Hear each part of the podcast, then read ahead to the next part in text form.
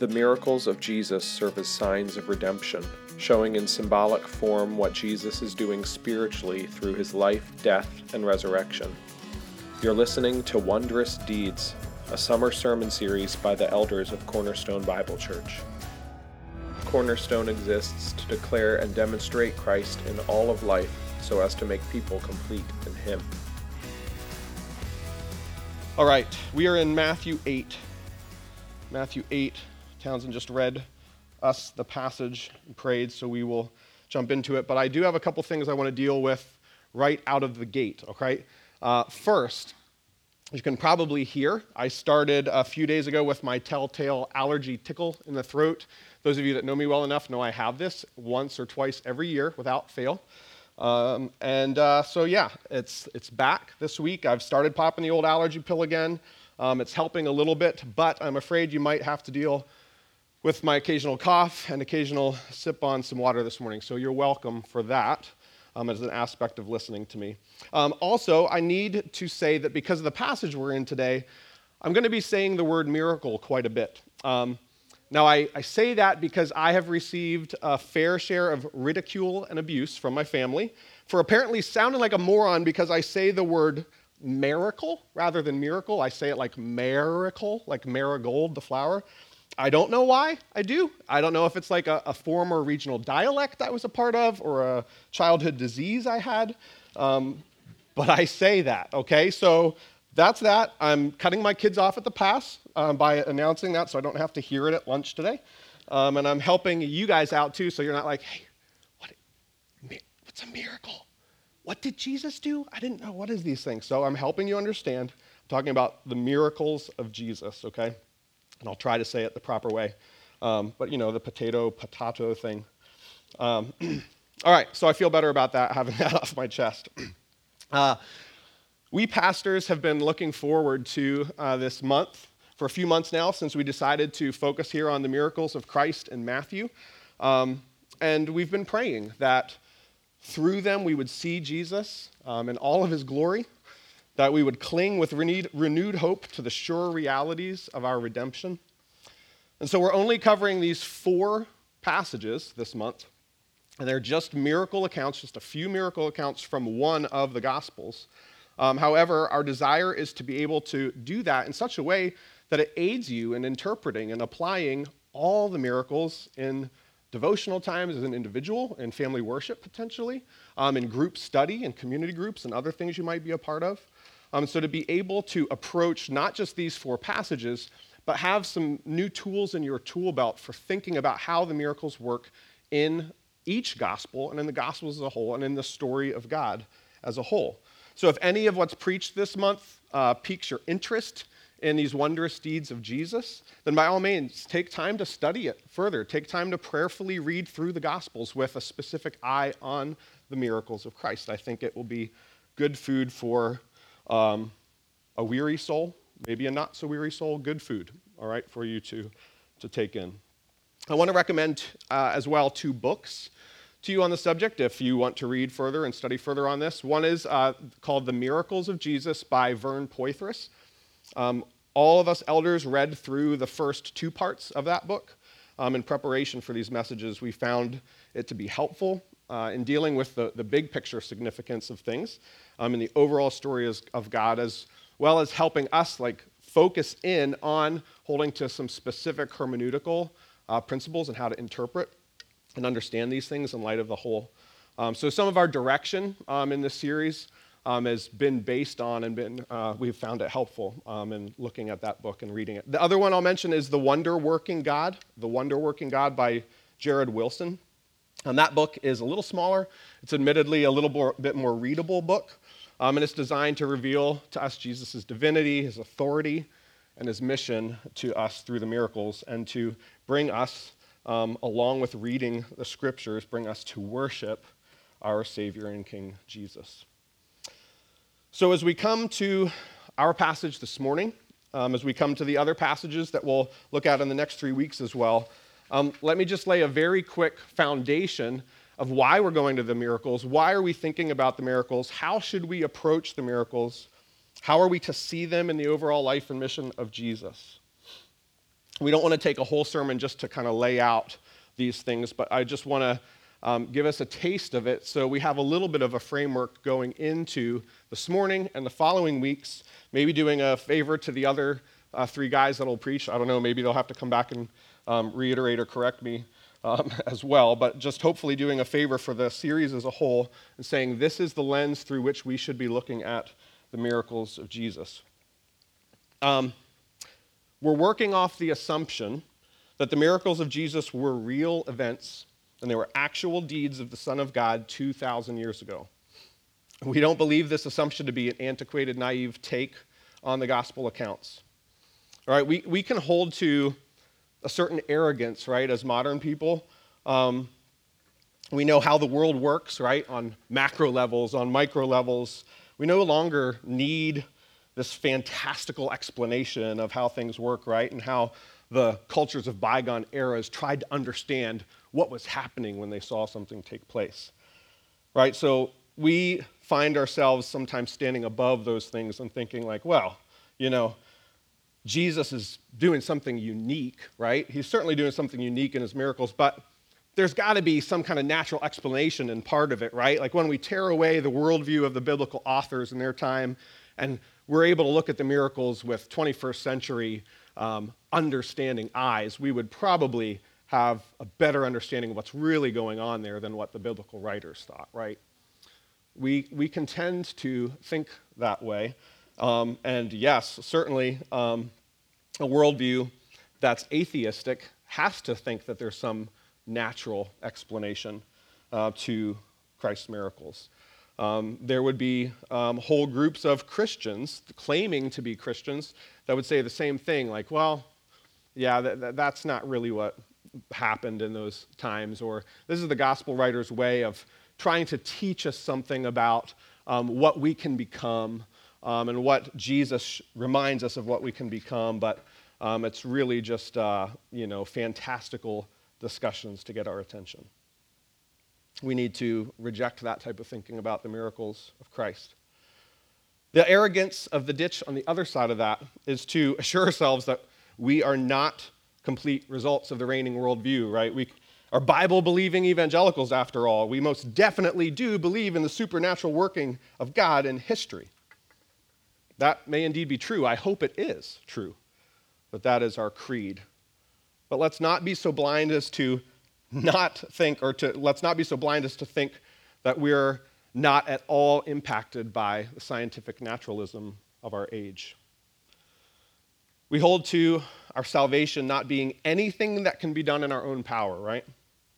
That it's God working a spiritual miracle of bringing dead people to life. We hold to the giving of the Spirit, His work of sanctifying us, changing us, and forming us into the image of Christ. It's a spiritual reality that stands above the natural explanations of uh, pick your up by your own bootstraps type of moral conformity. We believe that Christ supernaturally calls and transforms his bride, the church, and gives us a supernatural love for one another and to be sent out into the world, a love that the world sees as well, to announce the kingdom of God in Christ.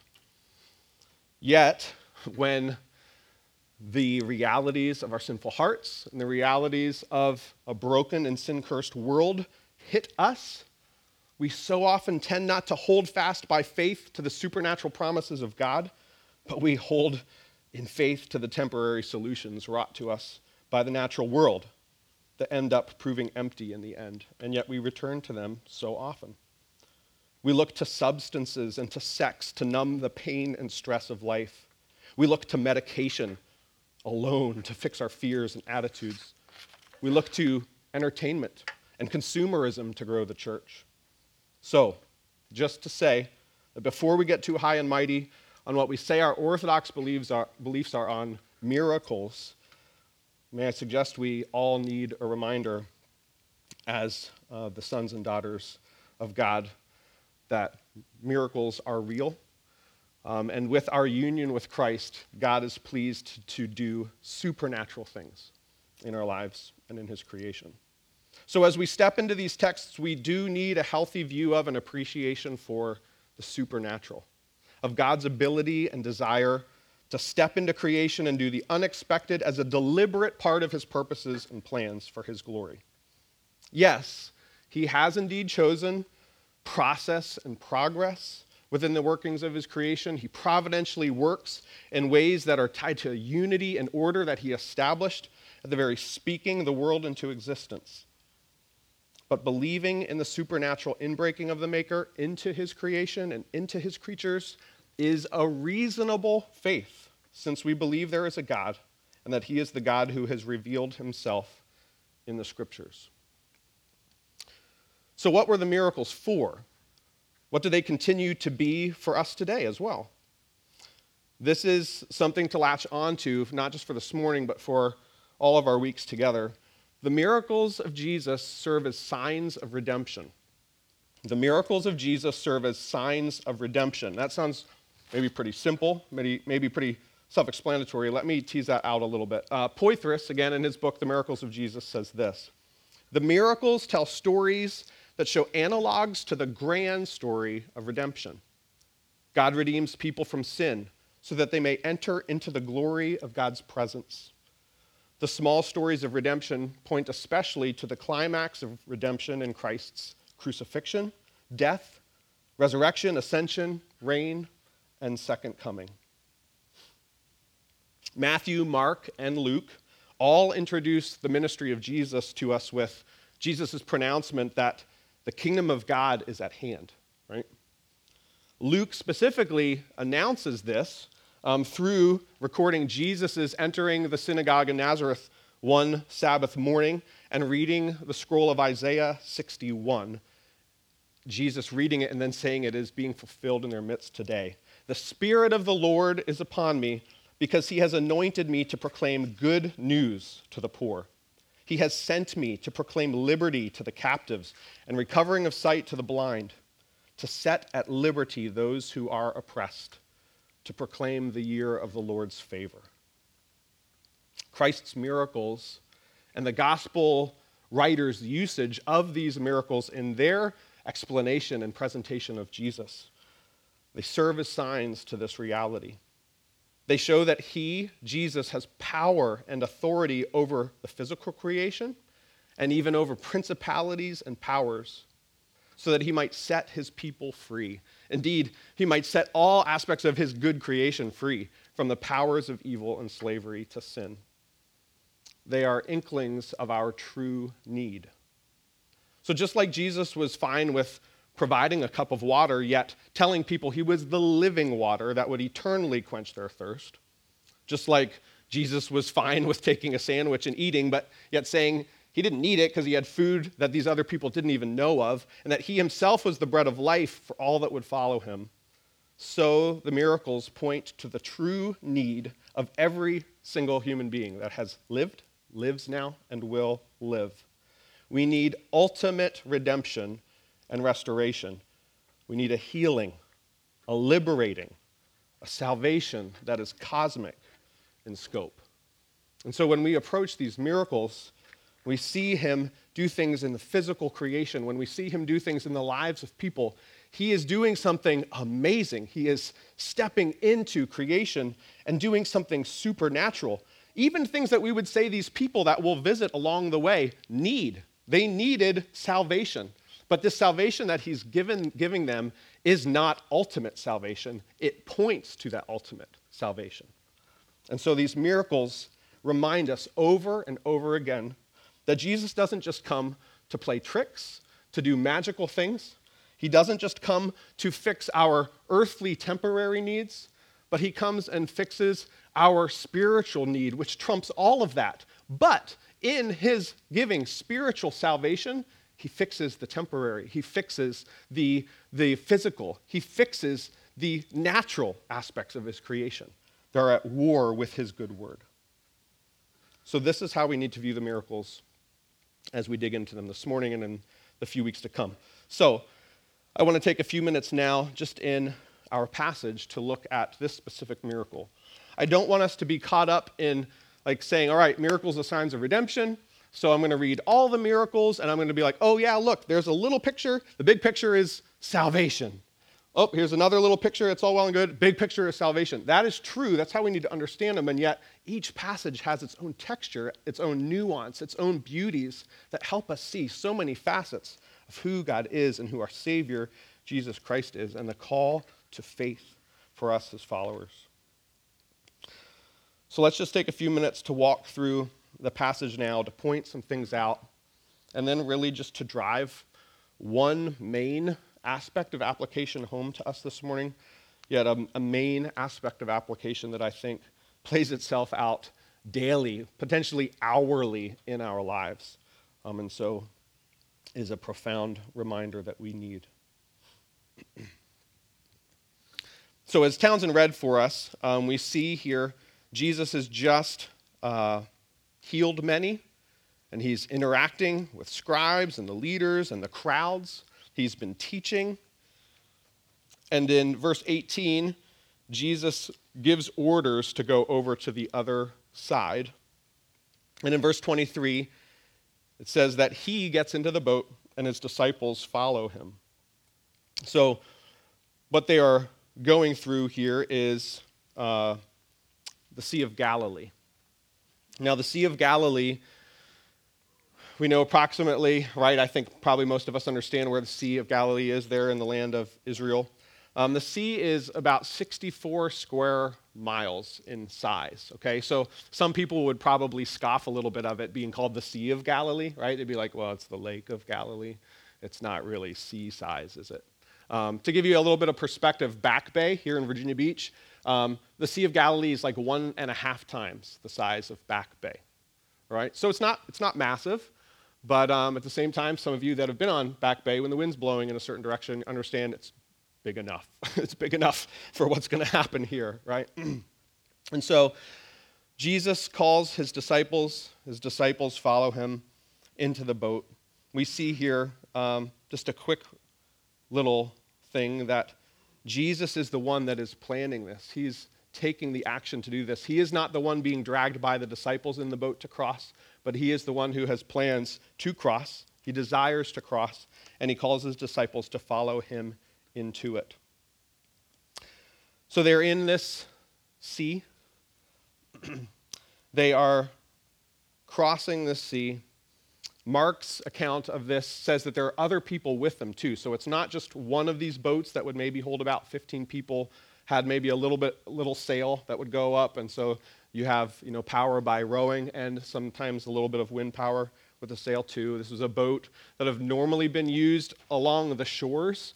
So fishing boats and things they're not venturing out too far into the water usually to do their fishing um, so it's not necessarily a normal thing that they're jumping into the boats and like heading straight across it's not something that they were always wanting to do because of the nature of this sea but nonetheless, they're passing, and it's a group of boats, probably, as Mark tells us. But Matthew wants to focus in here on the intimateness of Jesus' immediate disciples and him in the boat that Jesus is in. Behold, there arose a great storm on the sea, so that the boat was being swamped by the waves. Jesus was asleep. These storms are common on the sea. Uh, the storms uh, come out because the, the sea is, is so low um, below sea level, and so the winds come out of the hills and blow across this open water. Um, and it can stir up some pretty, pretty good storms. Um, so when we read this and we think, well, like, it's not a very big body of water, they're in this boat, like, what does swamped by waves really mean? Was this just like the disciples being a little over anxious because they weren't used to being in, out in the deeps? What's going on here? Um, this, by all accounts, is a legitimate storm um, that is showing that it can sink the ship. Um, the disciples' fear, in a natural sense, is warranted. Um, their fear of being swamped and overtaken by the storm is warranted in a natural sense. Let me pause and give you a little understanding, too, of even the imagery and symbolism of the sea in these um, fishermen's minds. Um, I grew up in Nova Scotia. Um, this was an area that was caught up in the beauty and the mystery of the sea. Um, it's basically surrounded by water. It it boasts the world's highest tides. Um, you know, there's not a whole lot that we can like brag about up there, so it's like we got the biggest tides. Take that. Um, it has a rich seafaring history. Um, the 18th and the 19th century age of sail um, was uh, the heyday of the little town I grew up in. Um, that was, in fact, at one point like one of the biggest ports of the world as far as shipbuilding and sending ships out um, with trade and such things. And so the, the province's motto is even Canada's ocean playground. Uh, it's hard to live there or even visit for an extended period of time, but it's very hard to live there for any length of time and, and in a sense, not get caught up by the magic of the waters, um, to not get caught up by the grip that these things and the folklore of all of it and the history can even have on uh, the human spirit. Um, you, you, talk to my wife and ask her, and she'll kind of probably like roll her eyes. She's like, oh, yeah, you don't, don't get him started talking about all of that stuff. He'll start to wax poetic about all of it. Um, and so, in that setting, there is um, a real element of the whole culture being wrapped up in the sea. For the Jewish people, there was a little bit of a yes and no to that. They were a people, and especially in this region, that were made up of a lot of fishermen. The sea provided them with sustenance that they needed. Um, there were things about the culture on these um, cities along the water of the sea that were, of course, wrapped around the livelihood that came from it. Stepping back even further, though, in the worldview of these people were a healthy uh, tentativeness of the sea. Um, we talk about the Sea of Galilee, and it's a little bit humorous that they called it the sea because not too far away sits the Mediterranean, right? Now, the Mediterranean to the Jewish people was just, you just didn't really touch it. You didn't go there. Like maybe along the coast, you ventured out right there and fished um, within plain sight of the land, but to be a seafarer that heads out into the unknown is just, it's, it's really a, a foreign thing. Even if you read the commentators on the psalm that Chris read earlier, the, those that went down to the sea in ships idea is a picture in that psalm of what God is doing in the lives of his people. But the commentators will say, like, that's not normal for Israel. This is probably like Israelites like serving in exile or doing something that was not part of their normal life and culture. So the mystery and the symbolism of the sea took on this nature of the unknown, of the unsurety, of the fact that it was chaotic. There were things that could happen to its surface with people sitting on it, storms like the one we see in our passage today, and the, everything under the water, the deeps, it is unknown.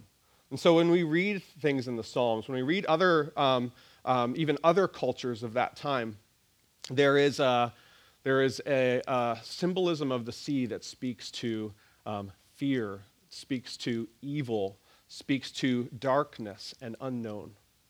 So, this is important for us as we try to get a glimpse of what Matthew is showing us here and how he's using these things in his story. The uh, storm is significant. Those of you that are uh, sailors know what it's like to be in a storm. Um, you've probably been in much bigger storms than these folks, but you've also been in a bigger boat so don't hold it against them. Um, I, I was in a, a, ferry one time, like hundreds of cars and hundreds and hundreds of passengers, and an overnight crossing over the Gulf of Maine um, as a kid. And uh, we got caught in a gale, and there were 24, 26 foot waves. And even in that big boat, um, it was pretty scary to, uh, I don't know how old I was in elementary school, or maybe Jake's age, my son's age. Um, and it was a, a pretty scary thing. And even though it was a big boat, you knew that the sea um, had power that went beyond your comprehension, and that even though that was a big boat compared to me, it's a very little boat compared to the Gulf of Maine. Uh, the disciples are feeling that right here, right? This is not a big sea, but this is also a small boat, and the storm is such that it can take them down.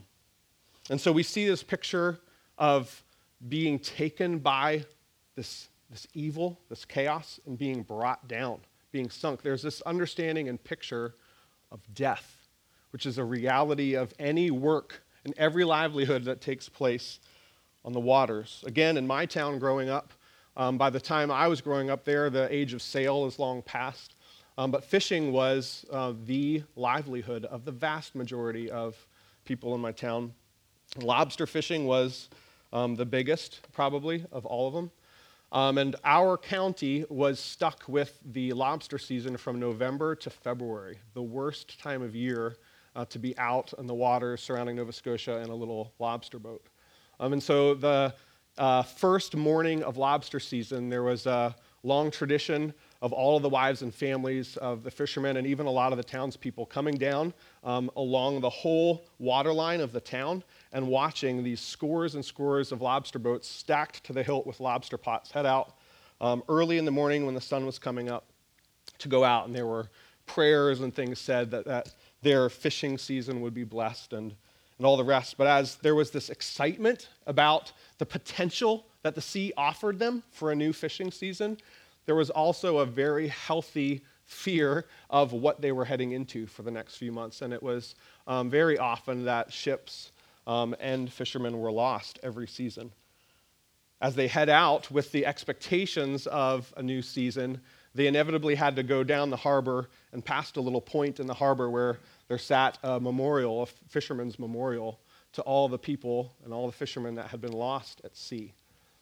And so around the world as people function on the waters, they understand that death is a reality for them on the, on the sea and on the waves.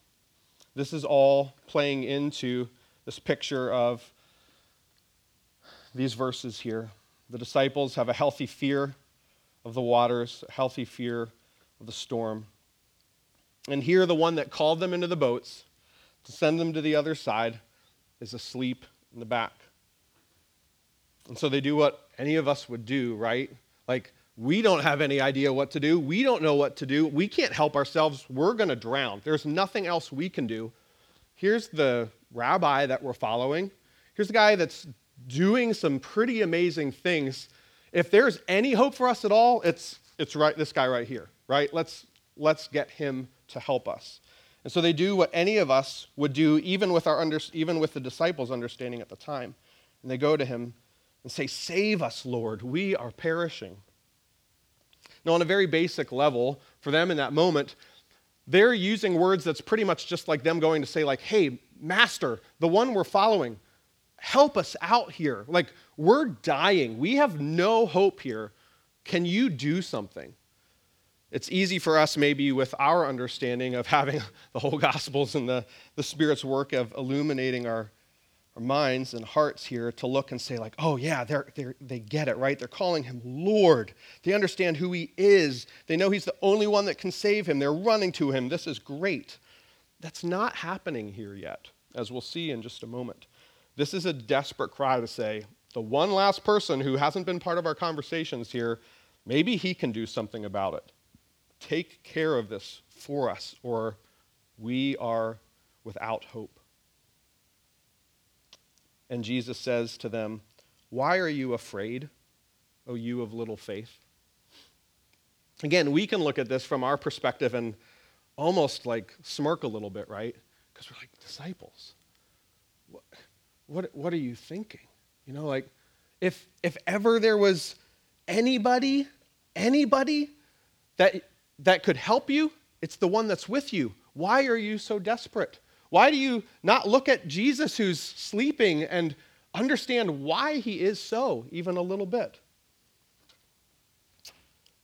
It's uh, funny a little bit because we know that Jesus is Jesus.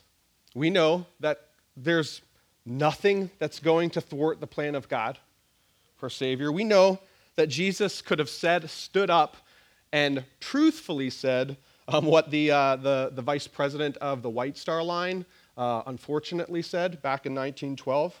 Jesus could have stood up and said, This boat is unsinkable, and nothing but inconvenience will be suffered by the passengers. But he stands up and he says, Why are you afraid, O you of little faith? I want us to see here for a moment the beauty of the incarnate Christ, the fact that he is the God man, and that our salvation only comes through him being fully God and fully man. Here is Jesus, who, in a very human way, is tired and asleep in the boat after rigorous work and after rigorous ministry. He's walking the life that we live so many ways. There's nothing wrong with him going back and sleeping. But he can also do that because he is the man that we should all be, but we can't be. He is the one that has full confidence and faith in the will of the Father, and he knows that he will not be drowned. He knows that the Father's will will not be thwarted in his life. And so we love the fact that Jesus sympathizes with our weaknesses, as the author of Hebrews reminds us. We love that he has lived the life of man. He understands what it means to be weary and tired. But in his very human part, truly obedient human part of his life, he is what we can't be apart from him.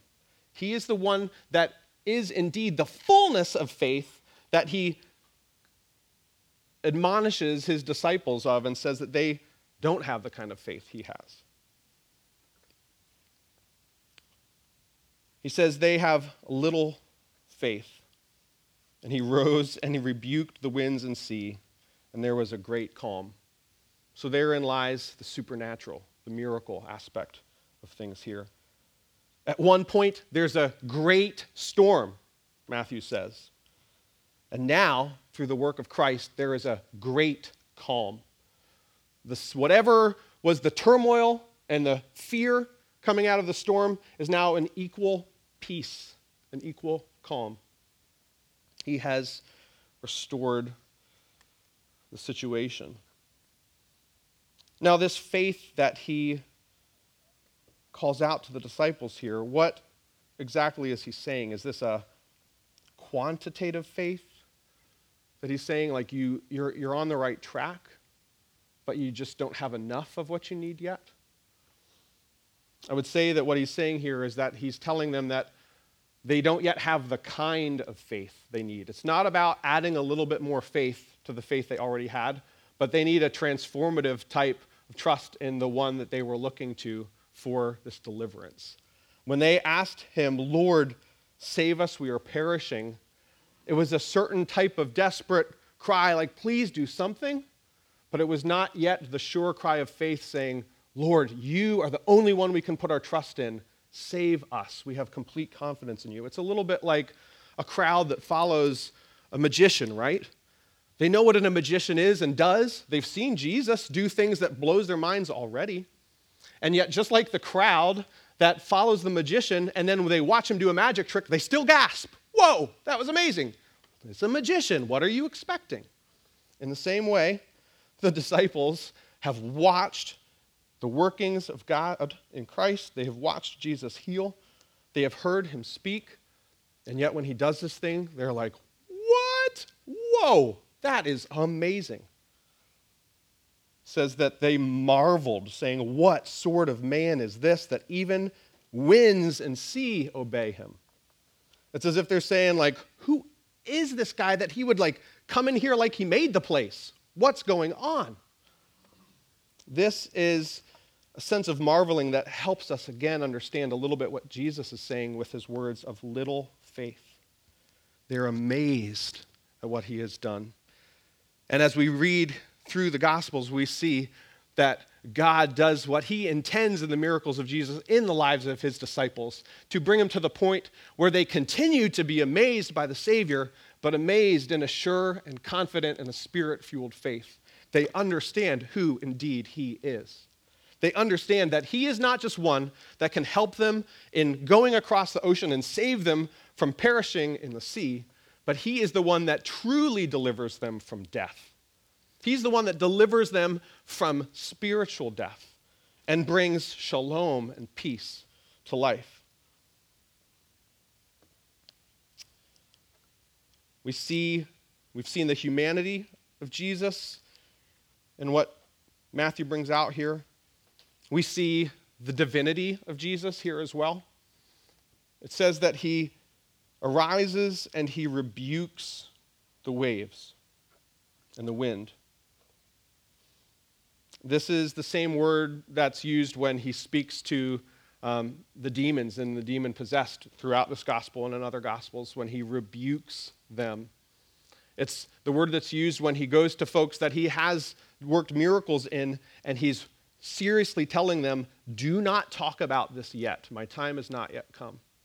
This is a word that speaks of authority, a word that speaks of the person saying it have the right, having the right to say it, having the right to speak to what they're speaking to, and for those that they're speaking to or the things they're speaking to to obey that authority. And so we see the divinity of Jesus here that he would have the audacity to speak to a storm and have the audacity to believe that he has the authority to tell it to stop. And it listens, it obeys. We see the authority of Jesus here. We see his power over creation. And we see him hinting at this faith that's necessary for the disciples, and in him speaking to that in light of the storm to picture what he can truly provide them to his divinity as well. Who else can subtly, or in other passages not so subtly, tell people that he alone can provide them spiritual salvation, salvation from sin and death? That He alone can be the one that will come and to restore not just souls, but all of good creation that God has declared good. And so we see His divinity playing out here as well. He is the one alone who gives and sustains life. He is the one that brings final and ultimate salvation from death. We will see a little bit as we go on in our passages that this wonder at who this man is will transform in the lives of his disciples so that they are indeed saying, You can do this, Jesus. We need you. You are the Son of God. You are the Messiah. And you see this faith that they lack beginning to form in them and their understanding of who Jesus is. In the disciples' minds, because of the worldview they had of the sea, there's not just what's happening here in the moment for them, but there's a background understanding of the sea, as we've already talked about, being a place of chaos and uncertainty and evil and death. But in their minds, they have psalms, like the psalms we've read the story uh, this morning, psalms that are full of symbolism of the storm and God's work uh, to control the storm. There's also very likely in Matthew's mind, thinking of the Jonah story. We know that in a few times, Matthew uses pictures of Jonah and the story of Jonah to bring something across in his gospel. We see Jesus in chapter 12 telling his listeners that just like Jonah was sent down into the depths, he died essentially. He was sent to the grave for three days in the fish and was risen to life. So, in the same way, Jesus will descend he will die and he will raise to new life, and something better than Jonah has come. So the work that he's going to do to go down to the grave and come up again is exponentially, like unfathomably more intimate, infinite than what Jonah did and what Jonah personified in him going down to the depths and being raised to life. And so here too we see the divinity of Jesus. He is the better and sure Jonah. There's a sense in which the disciples are starting to understand as they respond to this miracle, they're just beginning to understand whoa, something greater than Jonah is here in our midst. In the story of Jonah, we see portrayed and brought very clearly to bear that it is God alone, Yahweh alone, who can calm creation. It's Yahweh alone who has a handle and authority over all things. And here is God in flesh, having the same power to do what the sailor stood in amazement by, by the work of Yahweh. Jesus is the one who does these things. Jesus, the Son of God, the God man, has the power alone to do these things. So, this narrative brings up the fundamental issue of life and death of our need for salvation, but not just a need for a temporal salvation from a storm of life, but an ultimate salvation from the storm that is our life, the storm that is our sure death, if it's not for the work of Christ. Let's take a minute to just think about this passage as far as application. This is not, and this might come across as a disappointment to you at first, but this is not a passage that we can run to to be called to trust God to deal with our individual little storms of life. That we have this constant battle that we're going to face with our own hearts of sin and with the environments around us that bring hard times and things that seem almost overcomable to us and we can just run here and say like i believe jesus like call a calm and a peace over this specific little storm in my life now. This is not a passage that gives us that. This is not about just calling us to trust jesus in our little individual storms of life so that he will come and take it all away. He will fix it so we don't have to go through those things. It is not that. But does it help us in facing and walking through life's inevitable challenges and trials and sufferings? Yes. Yes, indeed it does. Well, how can it do that exactly? What we need to remember is that if Jesus is the one that takes care of ultimate and true need for redemption, works ultimate salvation, so that our faith in who Jesus is means that there is the coming of calm, there is peace, there is the reality that we no longer are tied to sin.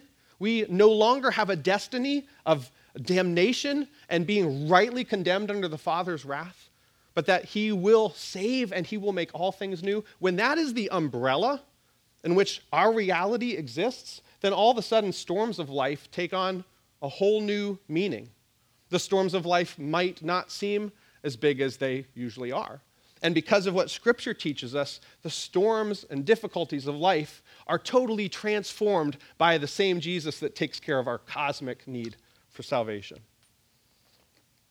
I have a quote hanging on my office wall um, by a guy, Joshua Slocum. He was um, a sailor that was born and grew up not far from where I grew up. He spent several years in his grandfather's lighthouse, not far from where I grew up, and he was the first person to circumnavigate the world by sail by himself. Um, he did it in the late 1800s. Um, he, he said this, and I just love this quote because, again, like my, uh, my past and my culture that I grew up in is tied to these seafaring things, like I said, but he says, But where, after all, would be the poetry of the sea were there no wild waves? Now, that just has like a certain poetic ring to it, right? When you have a little bit of the, the sea in you. Where, after all, would be the poetry of the sea where there no wild waves? But you consider who can write such a thing? what type of person can write in a poetic way and talk about real storms that can bring them down, can bring them to death, and do it in a way they say, like, hey, it's beautiful. It's got a sense of mystery to it. It's very likely somebody, not somebody that's like really, really, really afraid of the water, right? but it's somebody that has walked or lived a life in the midst of the water and midst of all that it brings, in the midst of sailing. And there's a certain sense of confidence that they have in their abilities and themselves to face not just the calms of the water, but to face the storms of the water. So they can say, you know what? This experience and this life and this, this thing that I love, the sailing of the seas, wouldn't be the same. It would lack something if there were no wild waves. A person with a sense of experience and confidence is really the only person that's going to write this, right? Well, from a Christian standpoint, I think there's a way, and this is how I often think of it, when I see this quote and I'm reminded of it, that there's a way in which we as believers can take difficult things and see them with similar eyes as Joshua did to storms at sea. Because Jesus, the one in whom we have complete confidence in, the one who, not just in our own uh, confidence in building our own experience, our own power, but the one we look to, and he has done everything that um, I was just speaking of a minute ago in bringing about ultimate salvation.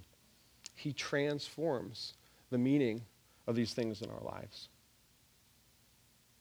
And so when we walk through the wild waves, when we walk through individual storms of life, when we walk through difficulties as a church or as the people of God in a certain culture at a given time, we can certainly lament, and we should, should. We can certainly pray that God would send change and deliverance, even in temporary ways, and that His sovereignty and will would be shown. But we pray that His sovereignty and His goodwill would be shown not always in the taking away, but even in how he works in the midst of the difficulties. Because, again, not our confidence in ourselves and making it through, but we hold fast by faith to the one that has promised that he already has delivered and he will ultimately deliver. And that he will deliver and work through the waves, through the storms that there's actually a necessity to these things, that there's a beauty to life in challenges and difficulties because it causes us to endure and makes us steadfast in a way that wouldn't happen if they weren't there. And so, as Christians, we don't try all the time to run away from difficulties. We face difficulties with a sure and steadfast faith that Jesus is who he has said and displayed himself to be in Scripture. That he is indeed the only one we can run to to say, Save us, Lord, we are perishing. But to do it confidently saying, You have done it, you are doing it, and you will do it in a much greater way than I'm even asking you to do now in this one little thing. And so we can hold fast to our Savior Jesus in times of conflict and hurt and suffering. Proper faith drives out fear. But do we instead find that our fears too often, like the disciples here in the storm, drive out our faith? Do we find that our creeds and our lip service to the power and authority of our Savior and King Jesus and his sovereign redemption in our lives disappears when we're hit broadside? by difficulties of various kinds. Oh, that our faith would be the kind of faith that can say with the old hymn writer, I know not what of good or ill may be reserved for me, of weary ways or golden days before his face I see. But I know whom I have believed, and I am persuaded that he is able to keep that which I've committed unto him against that day. As we look ahead in Scripture, we see John in his vision of the new heavens and new earth in Revelation 21 say that the sea was no more.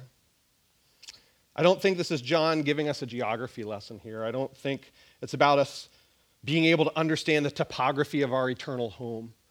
Now, who knows? Maybe the new earth will not have vast bodies of water anymore. I don't know. But the point here is that in that day, when Satan and sin are behind us once and for all, and all is made right, there will be no more uncertainty, no more chaos, nothing more to fear. Death will be destroyed, salvation will reign. So may we hold fast by faith to Jesus Christ. He is without a doubt, because of his power to save, our only hope in life and death. Let's pray. Jesus, we need to see you for who you are. And so we thank you for your scriptures that aren't just here for, to bring us to salvation, but to remind us in the midst of your saving work that you are God and that we can trust in you in every way. You are everything that we need. God, may we find ourselves continually formed into Christ's image so that we would have a steadfast faith through the power of the Spirit, not in our own doing. That we would believe not just with words, but the very essence of who we are. That Jesus is the one who powerfully saves and has conquered death. May we walk the uncertainty of this life now confidently in the footsteps of Jesus, who himself faced difficulty and trial and suffering to bring us to you, Father. May we too know that you are working to bring us in this life to yourself, and that you, by your grace, even take what is meant for evil and even what is evil, and you use it for our good.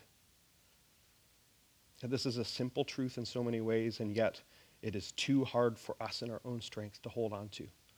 So may you work. May your will be done. May we rejoice, and may we say confidently, in a way that proclaims that you reign, that you save, that you deliver, that you are the one that has full control and authority over creation. May we sing even now with hope that you are indeed our hope in life and death. In Christ's name we pray. Thank you for listening to this podcast. For further sermons and more information on Cornerstone Bible Church, please visit cbcvirginia.com.